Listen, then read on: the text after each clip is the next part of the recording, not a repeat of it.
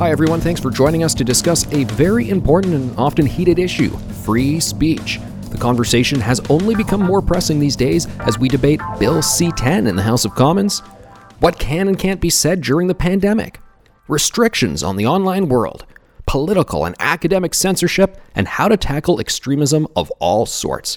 But before we get to our guest, I want to tell you a story. I never forget this incident that happened to me over 15 years ago. I attended a public event at the University of Toronto, where I was a student at the time, and it was on the issue of hate speech. The topic was, is hate speech free speech? The speaker, a tenured professor at the school, was writing a book on the issue, and he ultimately concluded that, yes, hate speech, however much you may hate it, is indeed free speech, generally speaking. Yes, it's good that there are already laws governing things such as defamation and libel, and you certainly can't threaten to kill a person and get away with it, but everything else, being a jerk, saying really offensive things online, well, it may not be desirable, don't raise your kids to be that guy, but it's not against the law, and it shouldn't be. So that was the general thrust of the event that I attended, which in advance was advertised in the student papers, online, and on posters around the school. And oh boy, you won't believe what happened at that event. Several dozen people showed up. The professor, who was rather bland and apolitical, gave his presentation. Afterwards, people asked questions. Some agreed, some disagreed. Unfortunately, there was no free food there, which is one of the main reasons students attend such extracurricular events, and so afterwards everyone just went home. And that was it. That's my story. Kind of remarkable, right? Because not long after that, similar events on free speech happened at campuses around the country, and they did not go over so well. Fire alarms pulled, protests, violence even. And now universities know better, and such events, well, they just don't really happen anymore. Such conversations don't happen anymore, not just on campus, but anywhere. Was my little polite and respectful free speech event the end of an era? What is happening on campuses today? In broader society, online, in our legislatures? Do we have free speech in Canada anymore? Does the controversial Bill C-10 infringe upon free speech? Or are such concerns overblown and yes, government must do more to police our words and our online conduct? And one of the best guests in Canada to tackle this issue is Bruce Pardy, a professor of law at Queen's University and a senior fellow at the Fraser Institute. He joins us now. Hey Bruce, how you doing? I'm very well, Anthony. Thanks for having me. Yeah, great to have you. Thanks so much for joining us. Let's jump right into it. You wrote a recent column in the National Post on Bill C-10, that legislation that, well, it was making its way through the House of Commons, and now it kind of seems like a fait accompli. It's going to be enacted, and you say pretty forward in that column, Bill C-10 is an autocratic piece of legislation. Describe what the bill is to us and, well, why we are facing something as troubling as autocratic legislation in what should be free Canada. Right. So Bill C-10, when you first read the draft, it doesn't sound autocratic. It doesn't sound like it's a real threat because all it claims to do is to update the Broadcasting Act so as to give the CRTC the jurisdiction to regulate online companies as well as the regular television and radio stations to bring the Broadcasting Act into the 21st century. So it sounds pretty boring. But I mean, already for regular listeners, they're glazing over and they're like, yeah, CRTC stuff, I don't care. What does this have to do with me? Exactly. And when the bill first came out, people thought exactly what you just said, like, yeah, whatever. But the first iteration of the bill had an exception in it. And the exception was that it would not apply to the online content of individual users of social media platforms. That means that the CRTC would have no jurisdiction to oversee what you put in your video on YouTube. While in committee, that exception was removed.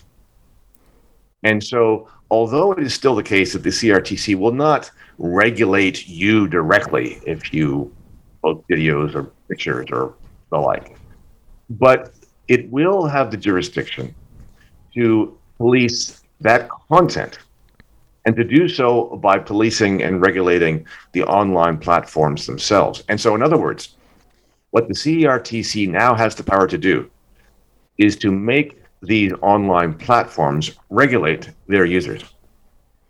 And so, for example, if you put together a video and you post it on YouTube, It might be that nobody watches it because YouTube has put it at the bottom of the list. They've buried it at the behest of CRTC policies. And that means that your online speech is no longer free, whether or not you are putting stuff up there or whether or not you're trying to watch it or listen to it or read it. You just can't tell now whether you're getting the real goods because the CRTC will now be interfering in what you see.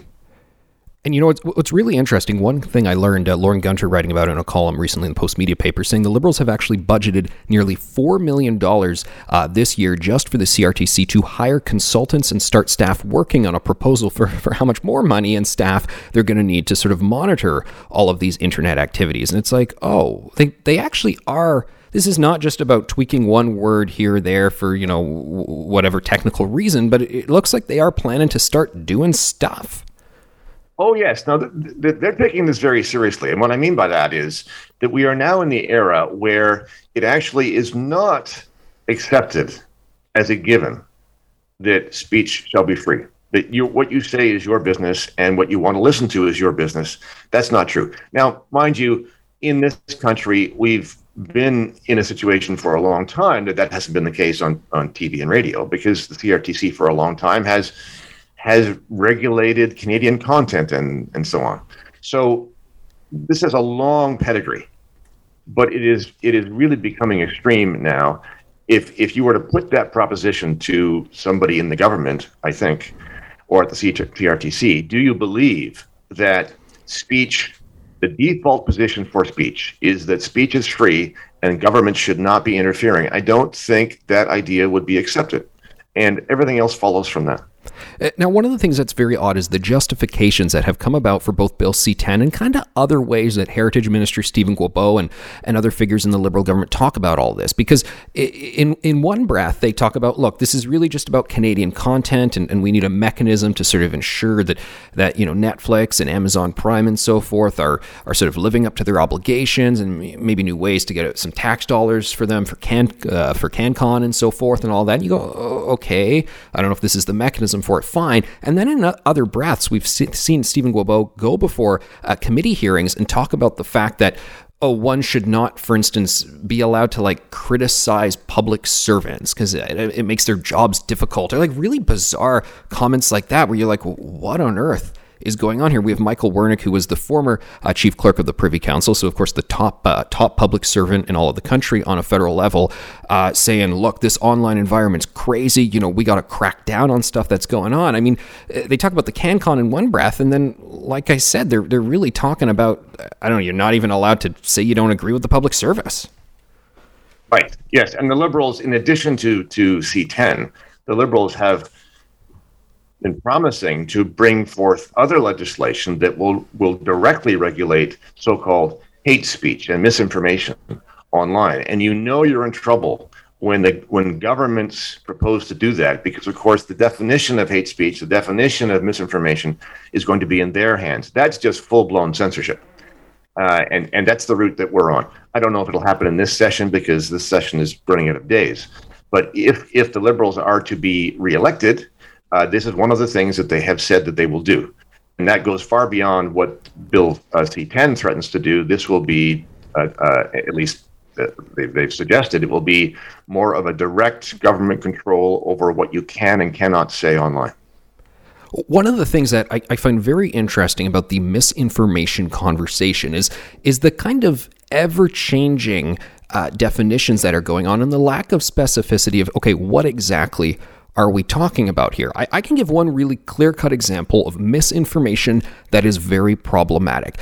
So former Colonel Russell Williams, he has been convicted of murder, of course. He was a former colonel in the Canadian Armed Forces, and he is incarcerated right now. A few years ago, there were Eastern European and I guess Russian allied media who were claiming that the Canadian troops who were stationed over in that area, over in Eastern Europe, for the sort of NATO missions we do to sort of check Russian aggression and so forth, there was media claiming that he was the commanding officer on the ground. So, of course, the goal of that was to let for the people to not support the presence of Canadian forces in their communities and say, look, they got a murderer. They got this crazy guy running things over there. You do not trust trust Canadians. You go, that's flat out misinformation. And Bruce, I think it hits a really technical definition of, there's a whole season of the TV show Homeland where misinformation plays a role in what happens in national security. And I go, okay, fine, you know, makes sense. Other times, I've been really surprised when we talk about, say, coronavirus, how we talk about the pandemic. Facebook set out all these rules for things that they are going to ban and restrict you talking about online. And that involved basic things like, well, you can't say it leaked from a lab in Wuhan. Well, why can't you? Oh, that's a misinformation thing. That's a conspiracy. Oh, well, why is it? Well, because it is. We all know that. And then, of course, we're now at the point where, oh, maybe it seems like it actually maybe likely did leak from a lab. Oh, okay, we'll let you post about that again. I mean, I think, Bruce, those are pretty clear-cut examples of, do we really want to talk about, like, regulating in the House of Commons, this very amorphous term?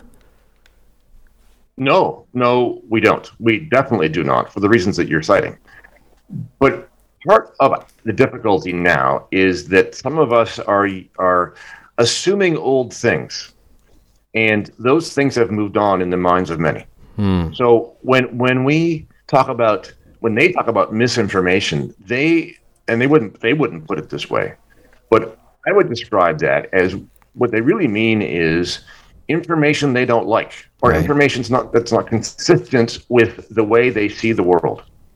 And we've seen during this pandemic all kinds of misinformation and propaganda being promoted by governments. And if those governments had control over online platforms, then all of the other more accurate information that is available from all kinds of interesting places, including people who are educated and intelligent about medical matters, like doctors and other kinds of institutions, Great Barrington Declaration and so on, those voices would be in danger of being silenced. And so this is the era where political correctness has it never really left, but it faded away for a while and has reemerged as a real thing. And people forget what political correctness actually means.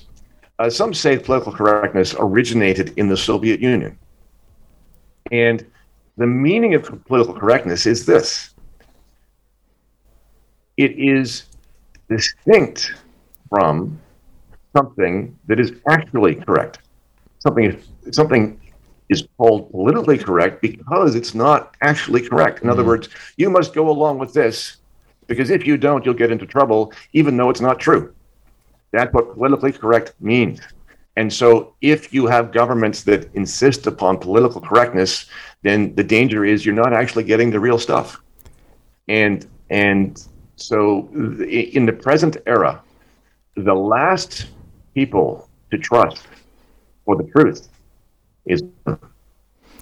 One of the things that I found very interesting when I've been doing various reports and writing in columns on what's happening during the pandemic, I was one of the first people to write about comorbidity data here in Canada. And last fall, I guess October, November, I wrote several pieces out. The Alberta government has much more robust reporting and public disclosure of comorbidity. And around the time, and the numbers pretty much held constant, about 75% of people who have died of coronavirus in Alberta had 3 or more underlying health conditions, 3 or more. And the percentage of people who had died of COVID who had 0 underlying health conditions was something like 2.5% at the time. And those people would have included people, over 80 in their 90s and so forth who had died of the virus. I wrote this out in a column because I think Canadians, deserve to know basic, nuanced, contextual information, 101 facts about what's happening.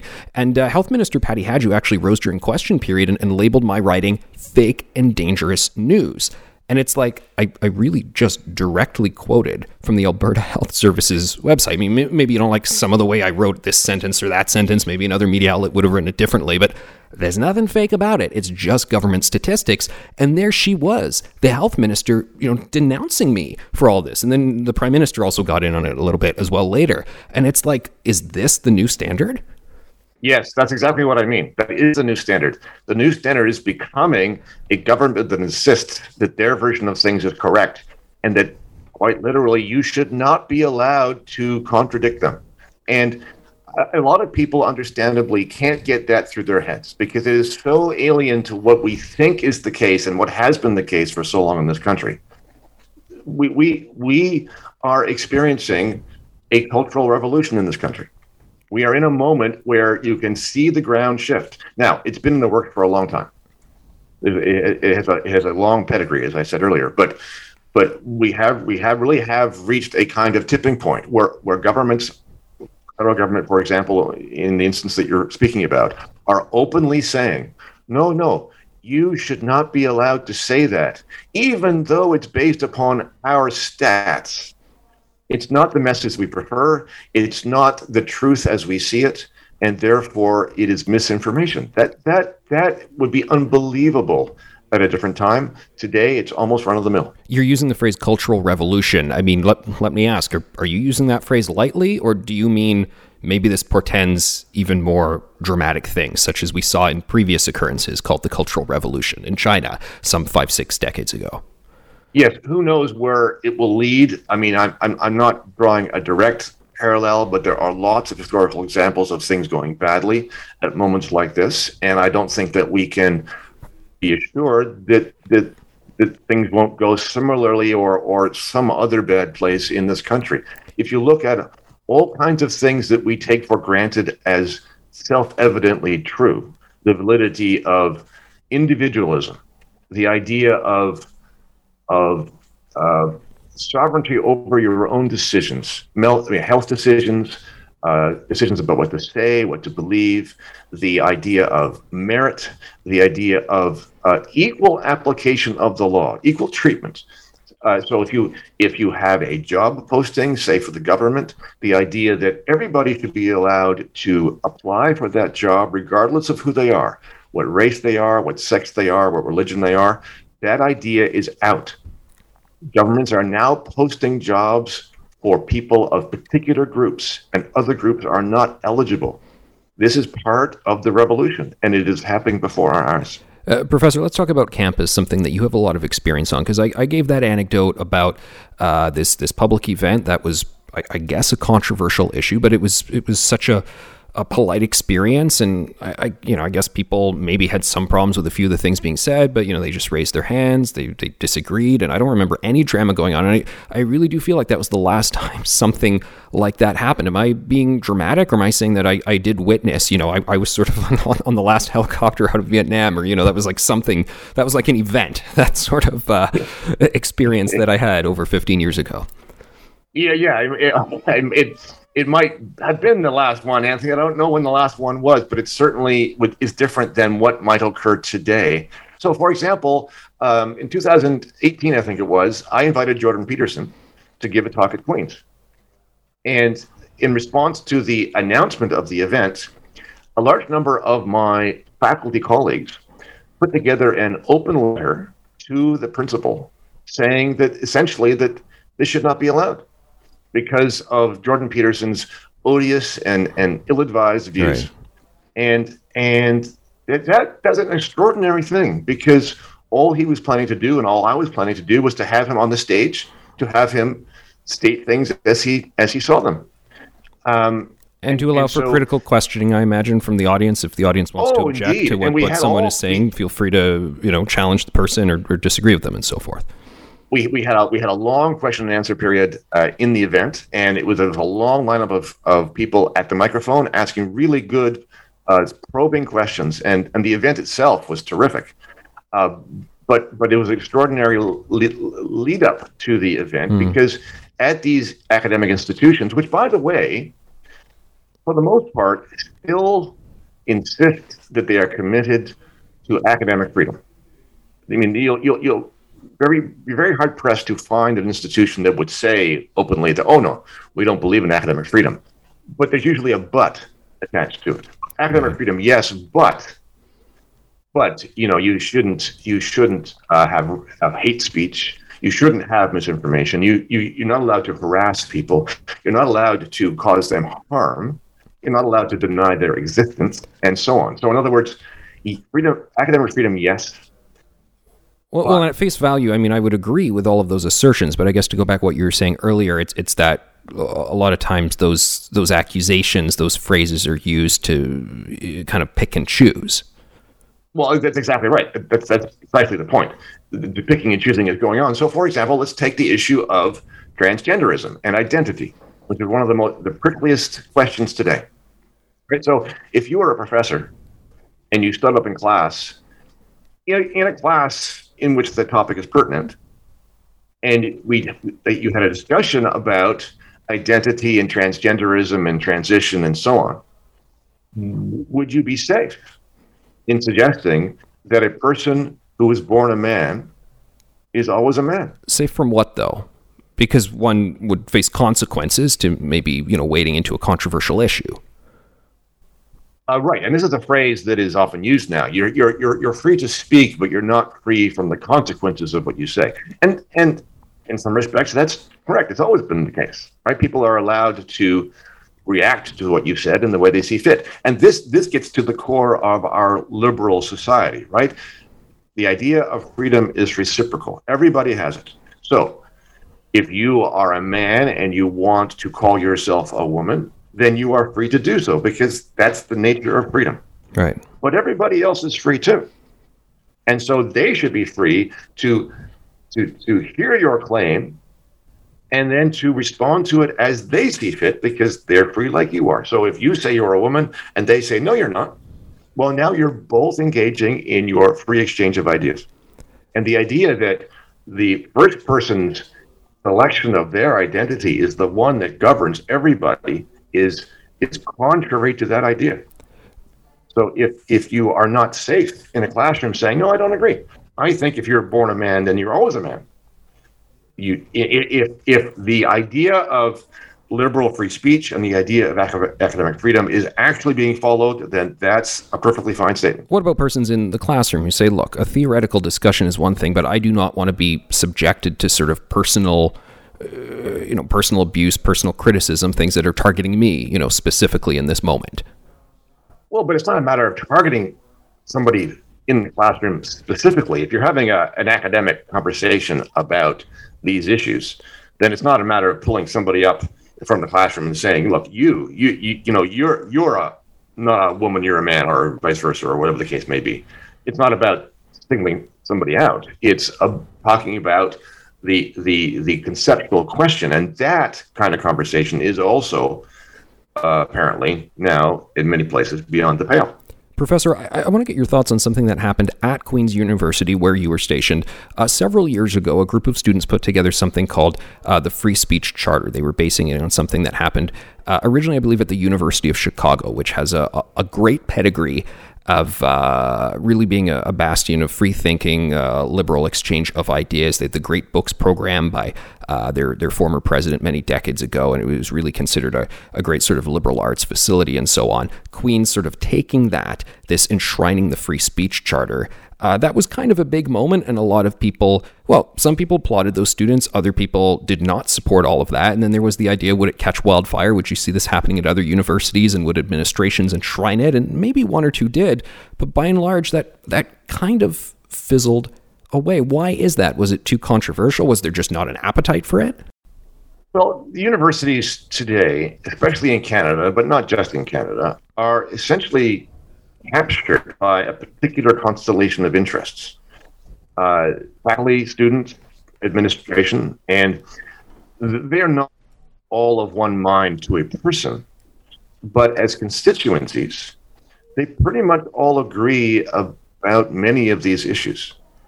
And those interests, because they are powerful on campus, will not allow the kind of open dialogue that you're speaking of.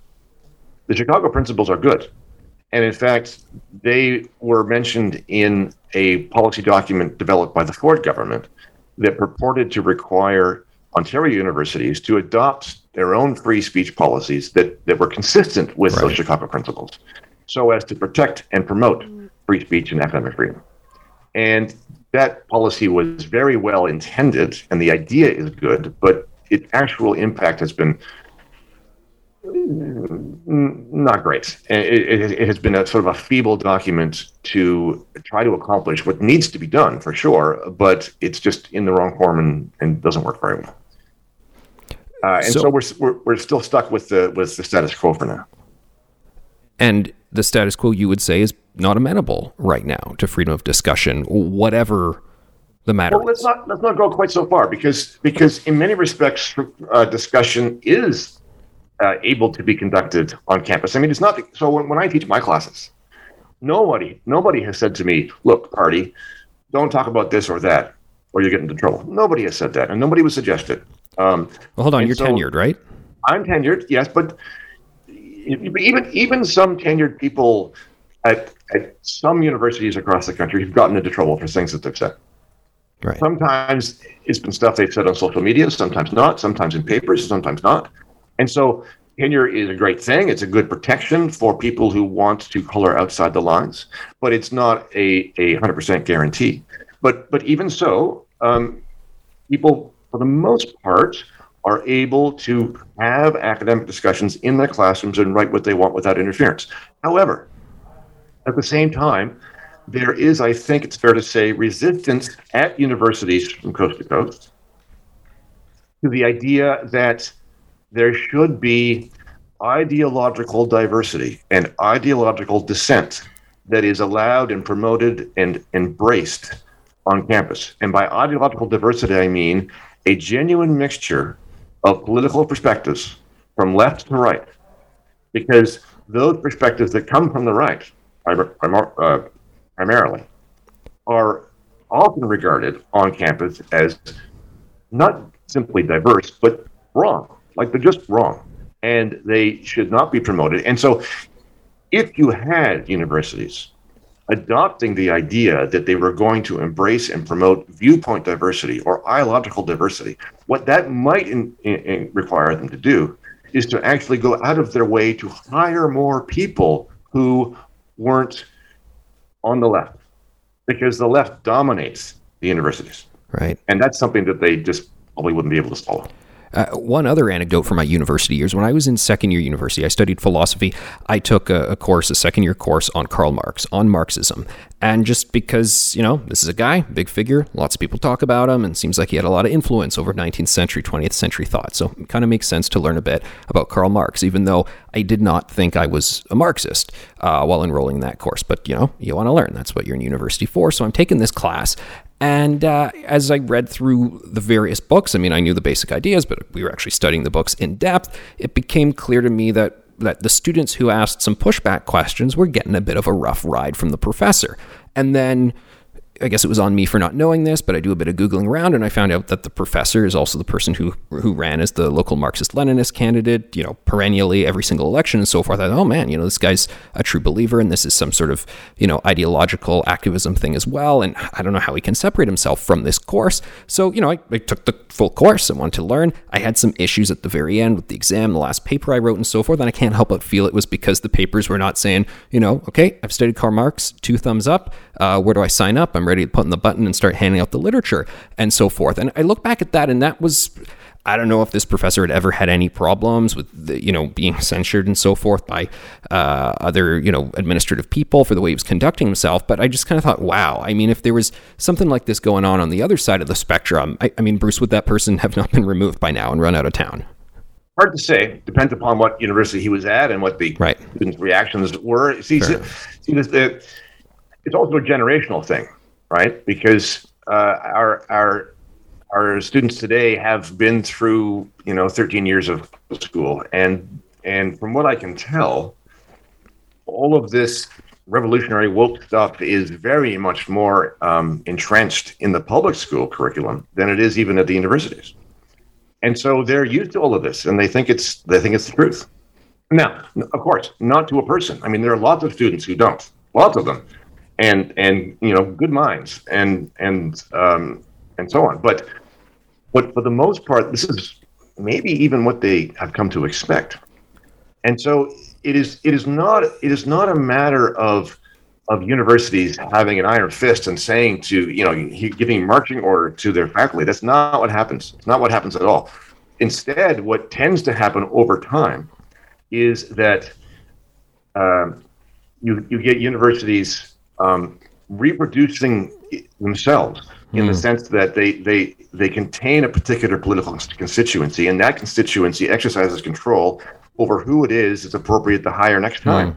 and they hire more of their own. So over time, you get a concentration of a particular kind of thought at universities. And so at these places, it is quite safe for the institution to endorse academic freedom, because academic freedom means that you're free to say what you think, and what most people there think is consistent with the prevailing view. And every once in a while, you get somebody who sticks out and who says something that's not politically correct, and then there's a problem as to what we're going to do about this. And very often the answer is a good one, which is no. We have academic freedom. This person is allowed to speak like everybody else, and that's been my experience at my school. And that's good. But it is not the experience of everybody at every school. And that's why there's a difference between academic freedom on the one hand, which means people who are on the inside can say what they think, versus a commitment to viewpoint diversity, which would require the university to go outside itself and to make sure that the range of views reflected inside is a broad one. It really hits home for me when you talk about, your students at university. They've had, 10, 12, 13 years of public schooling education. I'd heard a lot of people complain about the school system for a few years now, and I was wondering, what did they really mean? What are the specific complaints? I have some small children now in the Ontario school system. I was a little surprised. One assignment that one of my children in a much younger grade had received was, okay, here's who Greta Thunberg is. Here's what she stands for. Let's talk about Greta at great length for a while. And your assignment is to make a protest placard, as if you were going to a protest in allegiance with Greta Thunberg. And I was like, whoa, hold on a second. You do not say to a child, and you know what, happy with the education, teacher, lovely person, great teacher, but I'm like, you can say who Greta is, what she's rallying for, and so forth. And I think even at the younger grades, I don't think there's any reason to do that, but let's just say you can do that.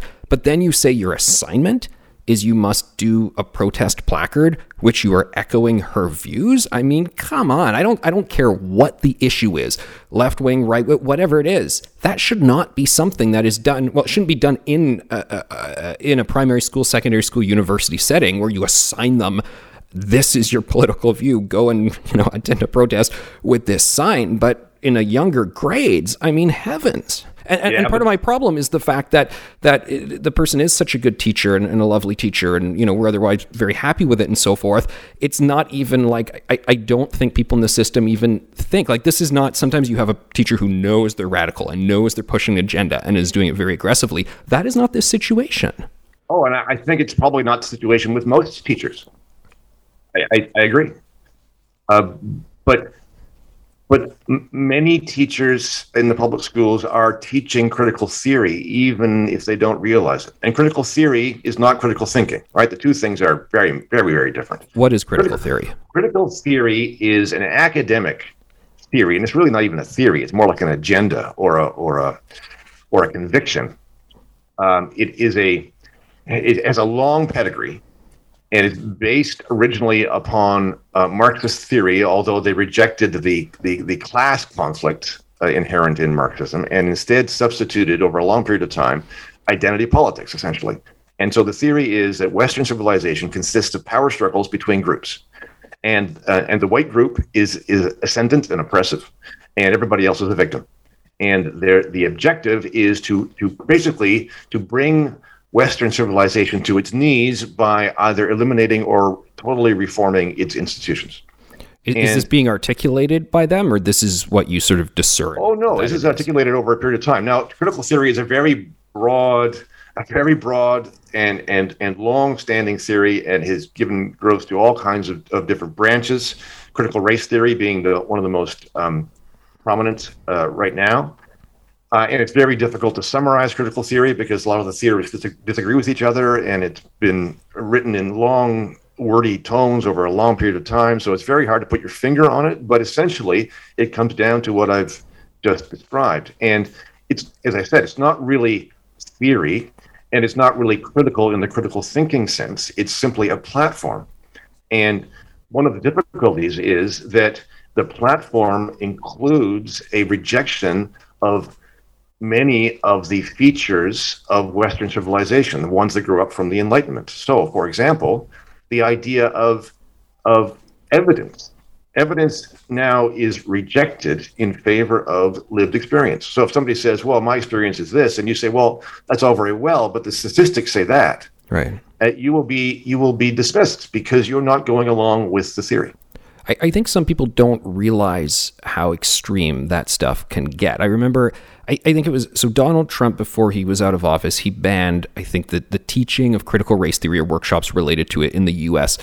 Federal government. And I know someone was saying to me, oh, isn't that awful that he's banning, he's saying you can't talk about, you know, anti-racism initiatives and so forth. I said, oh, that's a very different thing. I mean, I think it's very important and good that my children in school are taught that, look, you're going to run into people of all different walks of life. And, you know, some of your fellow classmates, you know, some of them will have two mommies or two daddies or what have you. And, you know, that's life. And, you know, and everything's great about that. Like, there's no issue with all of that. And let's all respect each other and care for each other as a society. But the doing these other workshops, it's very different than that, isn't it? It's very different about than tolerance and respecting differences and so forth, which I think we probably should pause every now and then and acknowledge those facts. But this is not the same thing. Of course. But what you've just described are opposites. So what you've described is non-racism. The idea that your race doesn't matter, that your sex shouldn't matter, that your background shouldn't matter. We should just all be human beings. And we should embrace each other for what we are, for our individuality, for the content of our character. And what you have described there and what you are practicing in the eyes of critical theory is racism. That's racism. Why? Wow. Because it's not anti-racism. And anti-racism is the opposite from non-racism. Anti-racism, in their books, is when you fail to acknowledge race. If you fail to treat me as a member of a group, then you are being racist. If you fail to compensate me for the victimhood that I have because of my race, or if you fail to blame me for the privilege that I have because of my group, then you are being racist. And that is the version that's being taught in the public schools. And, you know, it's very interesting because I know we're encouraged to talk about these issues more and more. And I'm certainly on board with talking about, you know, real problems we have in society and so forth. But I mean, back, you know, when I grew up and how I was raised, I feel like we were told it was impolite to just bring up people's demographic position. You know, you meet someone, you get along with them, you have a connection, you both like Star Trek or whatever, so you start talking about Star Trek and there a friendship is formed. But this other, and you don't just acknowledge, hey, I'm going to start talking about your skin color to you right now. I mean, my impression is that's kind of like a rude and socially awkward thing to do. That's how I was raised. But I'm getting the sense that now the opening conversation with someone is you should be talking about and kind of accentuating those differences. Is that what's going on? Well, I mean, Anthony, you and I are old school. I totally agree with you that, I mean, this is the whole idea, right? I mean, racism used to mean that you thought race was important. The way to be racist was to think that race mattered. And the way not to be racist was just to treat people as people. And if you both had Star Trek in common, then you should engage with that person because they're a person, because they have an interest like you do, and carry on, people. You know, we are all the same in the sense that we are all individuals, all unique individuals. And our group identity is irrelevant. And that's the opposite of what they want. What they want is group conflict. And so if you're white, your job is to acknowledge that you are privileged and you have power. And your job is to condemn the privilege that you have. And then maybe you can carry on. Is there any harm in doing that? There are a lot of people who do say that. They make those notes and so forth. I would like to acknowledge my privilege and so forth. Is there a problem with them opting to do that? Yeah, because it's based upon race. I don't even really know what white privilege is supposed to mean, but I know that there are a whole lot of, you know, white people out there who don't have any privilege in any real sense at all. So the whole premise is.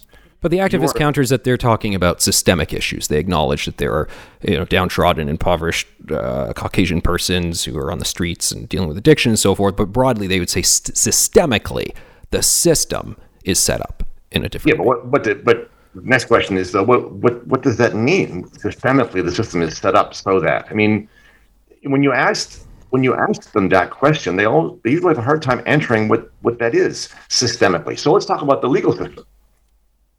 It would be a valid complaint, as it was at certain points in history, that the legal system was set up systemically to favor some people and not others. I mean, so, if men could own property and not women, if you could have slaves, those were terrible laws, and they were systemically oriented to favoring some and not other people. That was true. It is not true today. Our laws don't favor, well, actually they do now, but in the opposite way than the way that they mean. If you are allowed to have job openings for non-white people, but not just for white people, then actually the whole thing is flipped. And so I remember years ago, the liberal government, liberal MPs used to say, I'm talking about the Paul Martin years, which it's hard to believe those are years ago, but they are now coming on 20 years. They would say, we are the party of equality of opportunity, not equality of outcome. And I guess the NDP would be the party of equality of outcome, basically meaning the liberals said that they would strive for everybody's ability to succeed, regardless of their background and whether they started impoverished and so forth. And now I think things have very much shifted in those past 20 years, and it's no longer considered acceptable to talk about equality of opportunity, I guess, because we would be told we have since learned that systemically there cannot be equality of opportunity because the system is rigged such that so many people are set up to fail. So one needs to go even further and even beyond equality of outcome, I guess, to what now is meant by the phrase equity. Yeah, okay, so these to me are the two competing versions of equality in the law. And they're not complementary, they're opposite. And the two ideas are these. Either the idea is that the same rules and standards apply to everybody without regard to race or sex or background and so on. Or different rules should apply to different groups because of who they are. And you can't have both those ideas. It's got to be one or the other. We have been shifting for a long time, but we seem to have shifted now to the second, not the first. So the first one is equality of opportunity or equality of treatment or equality of application or formal equality. Those are the words you will hear used to describe that idea. And the second idea, that the idea that there should in fact be different rules for different groups, is equity or substantive equality or equality of outcome. And that is the idea of equality that is now beginning to govern. Let's bring this back to Bill C-10, what we began this conversation with, an autocratic piece of legislation, as you write in the pages of the National Post. How does this seemingly small issue about kind of tinkering with the specifics of CRTC legislation, things they can and can't have overseeing ability over, how does Bill C-10 sort of continue or not continue down this path? Well, it like so many other things, it gives the say to the state about what is proper and what is not. And in this particular case, it's in the hands of the CRTC, but the CRTC is a state body that will have the ability to demand social media platforms to comply with its policies. And so, like so many other things today, the government is setting the agenda, and that is taking us away from our basic ideas that your beliefs, your ideas, your thoughts, your speech are yours to exercise as you see fit.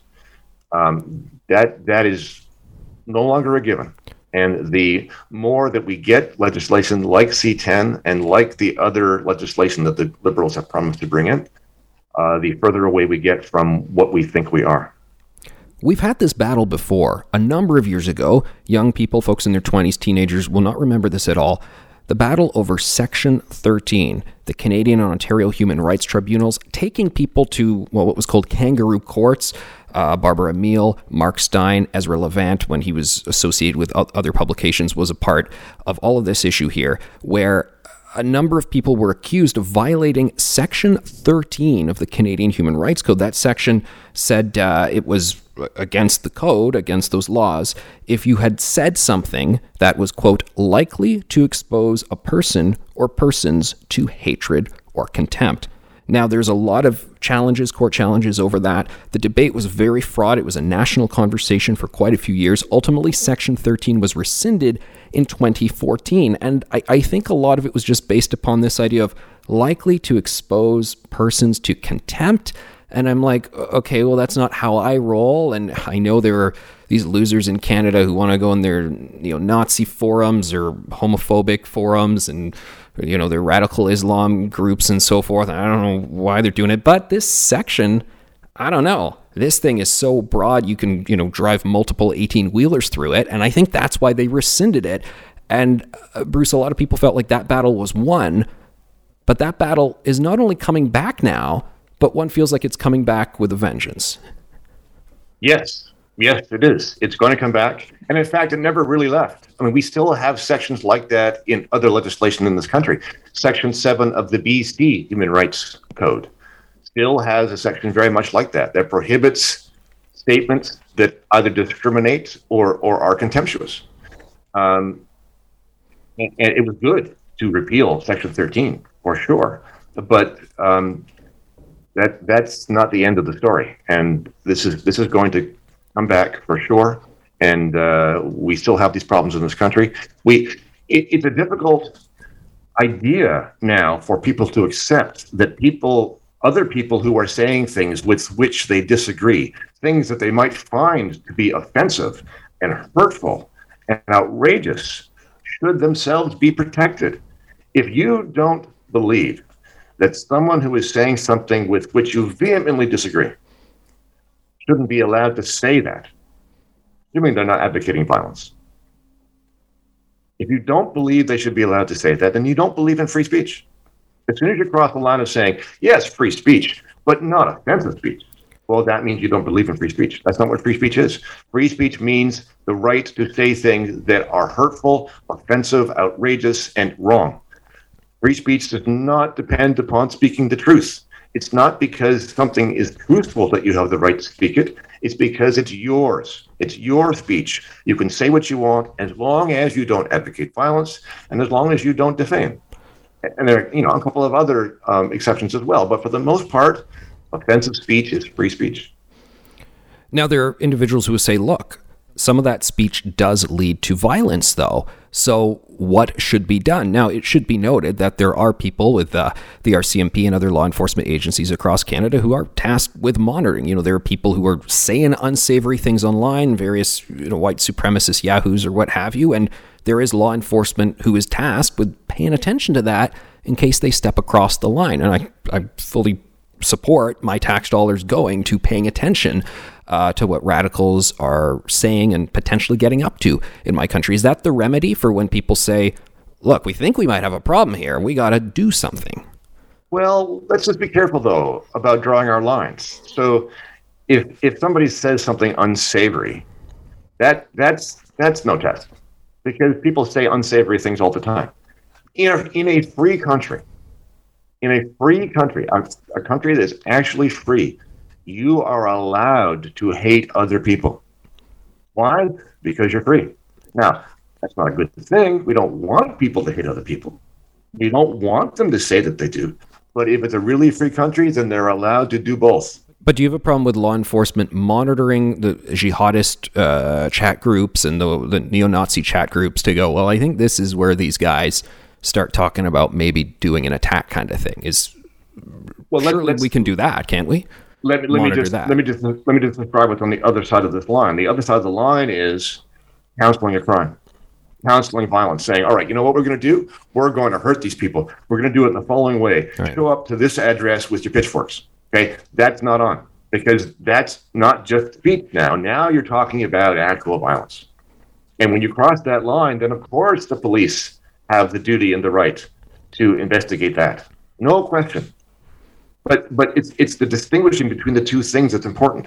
If you're just online spouting off about this or that, even if it's offensive stuff and nobody agrees with it, if we're in a free country, you're allowed to do that until you cross a line and say, oh, you know what, we're going to do something about this now. That's no good. Bruce Pardy, before we go, let's assume Bill C-10 gets royal assent pretty much as is, which seems to be the situation it's headed in. CRTC has the ability to regulate YouTube videos, Twitter videos, and so forth. What happens next for free speech in Canada? Well, the next challenge may be, depending upon what happens in the next few months in terms of an election and so on, if the Liberals retain power, it might be this legislation that they have promised to bring in sooner or later that will, it may end up, Anthony, recreating Section 13 that you mentioned earlier, maybe in the context of online speech. Maybe we will have a federal legislation basically defining what it is you can and cannot say online. I don't know.